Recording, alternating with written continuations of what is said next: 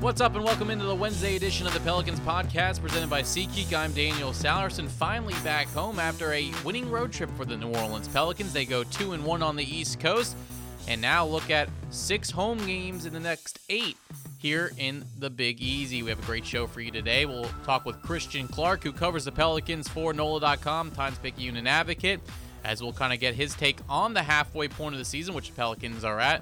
Of course, the winning road trip and everyone waiting for Zion Watch as we get closer and closer, we think, to his NBA debut. And so the next few days will be important for him when he gets some practices in. And of course, we'll update you as soon as we hear what his status is. But today, Pelicans do practice here at the Ochsner Sports Sports Performance Facility, if I can get that right. Um, so they will practice today. So log on to pelicans.com and the mobile app for post practice sound and plenty more here as the Pelicans get ready for the Utah Jazz, who the Pelicans saw just 10 days ago. And uh, things didn't end the way that we wanted to, as far as how uh, Brandon Ingram was fouled at the end of the game, which came out on the two minute report um, the night, day after. I'm still bitter about it. And so I hope the Pelicans take their revenge out on the Utah Jazz once again. And then how about Saturday? Should be a huge game inside the Smoothie King Center.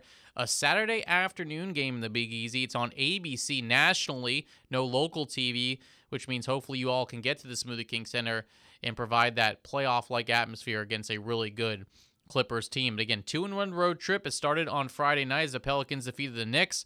Then Saturday, the Pelicans became really shorthanded. No Jrue Holiday, no Derrick Favors, and no JJ Redick.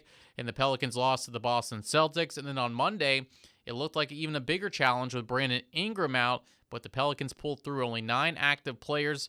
And uh, those guys stepped up. All nine played a big role in the win as they defeated the Pistons in overtime. They actually scored more points in overtime than they did in the fourth quarter. They had 13 in the fourth and 15 in the overtime period. So let's see what happens this week as the Pelicans are home for two. Then they'll go on the road, which seems to be a very important game against the Memphis Grizzlies on MLK Day, as the Grizzlies now hold the eighth spot in the Western Conference after beating the Rockets last night. Pelicans sit four back.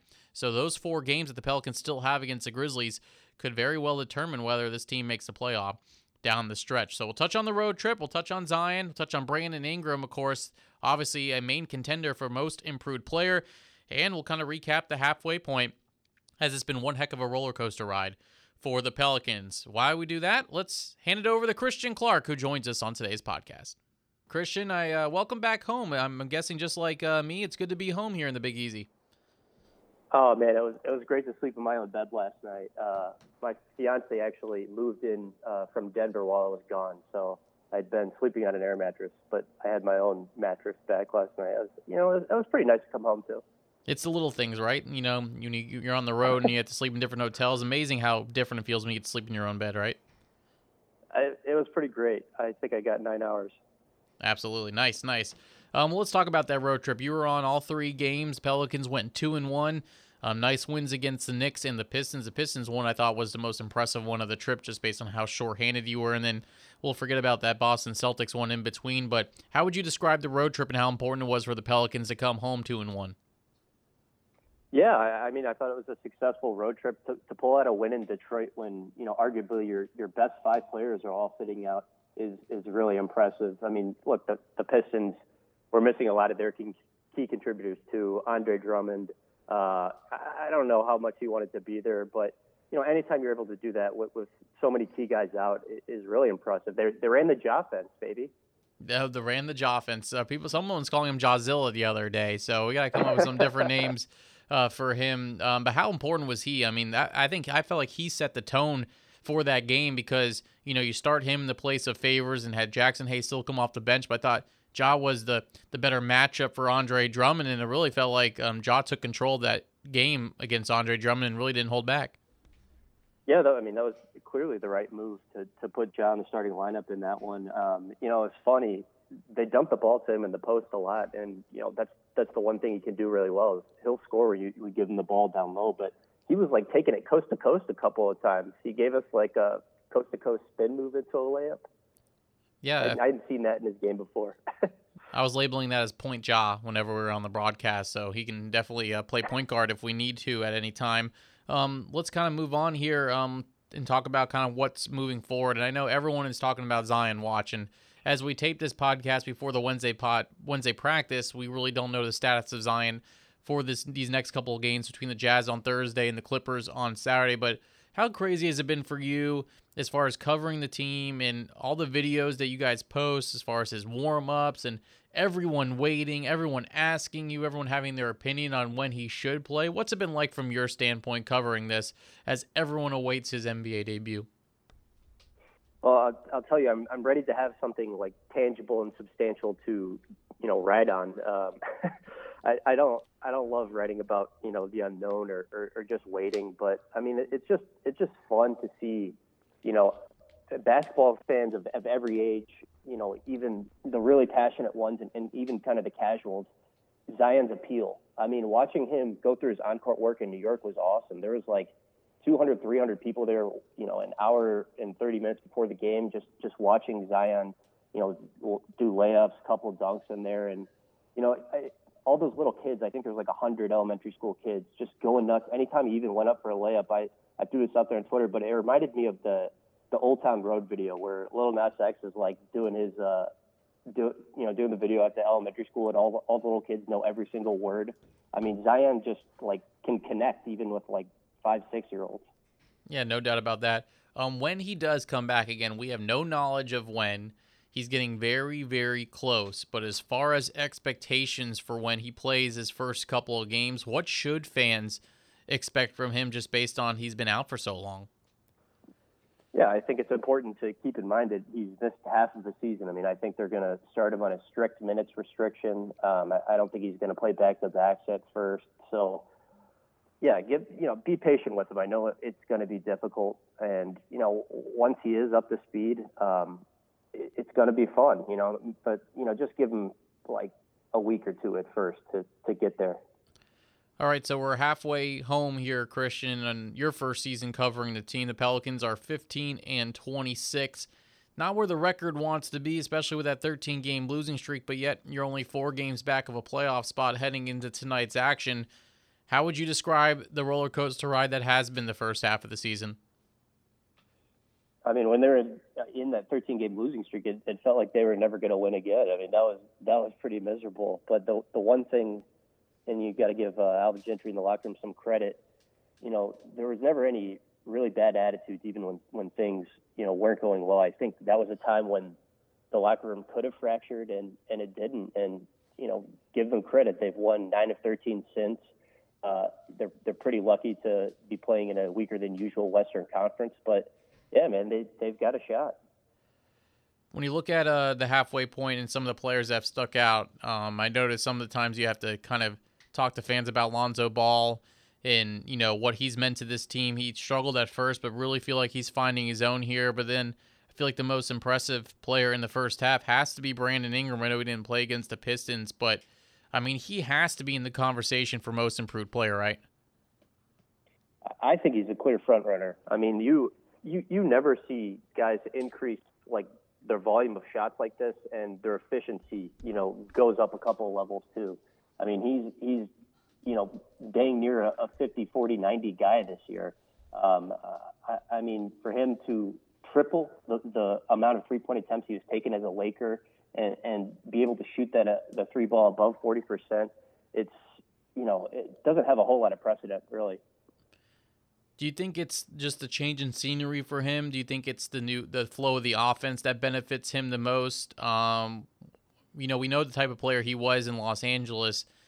Where do you think this comes from as far as, you know, a lot of people thought he had the potential to play like this, but you really didn't see it in those first three years in the Lakers. But I know there's a lot more factors going into it when you're playing for the Los Angeles Lakers. Is it just a change of scenery, or is it maybe how this uh, offense runs that really benefits Brandon? Well, I think he's certainly comfortable in New Orleans. He's, you know, described himself as kind of a, a low-key Southern guy. Um, I think the work that he's put in with assistant coach Fred Vinson um, has paid off a lot. I think, you know, mechanically he's he's corrected a couple of things. I think he's more consistent where he's releasing the ball on, on his jumper now. Um, so yeah, I would I would say it's a combination of environment and just you know the hours and hours he's put in in the gym. You know, it's funny. Josh Hart told me uh, after that Christmas Day game in, in Denver, like you'll go up to the practice facility and see Brandon in there at 9, 10, 11 o'clock at night sometimes. That's unbelievable, but it does show the kind of work that Brandon puts into his game, and it's clearly showed on the court.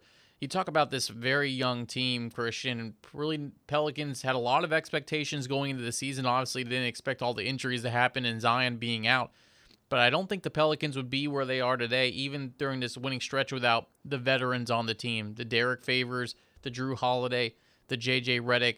You know, when you look at other teams and their veterans, you know, I think you have to have that complementary you know teammates as far as the mix of young and veteran players. How much of a role do those three players have in some of the success that the Pelicans are having during this winning stretch?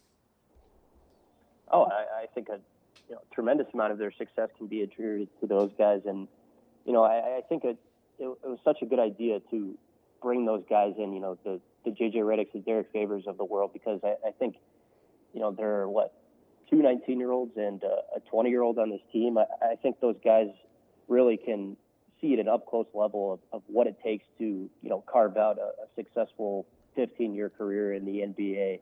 Um, I, I think that Nickeil Jaxson and, you know, Zion are all getting a great introduction and learning firsthand of, of, you know, what it takes on a day in and day out basis. Christian, I get laughed at a lot. It's basically just who I am. Um, but a lot of it too could be because I do like the scoreboard watch, even though we're halfway through and Pelicans are 11 games five 11 games under 500.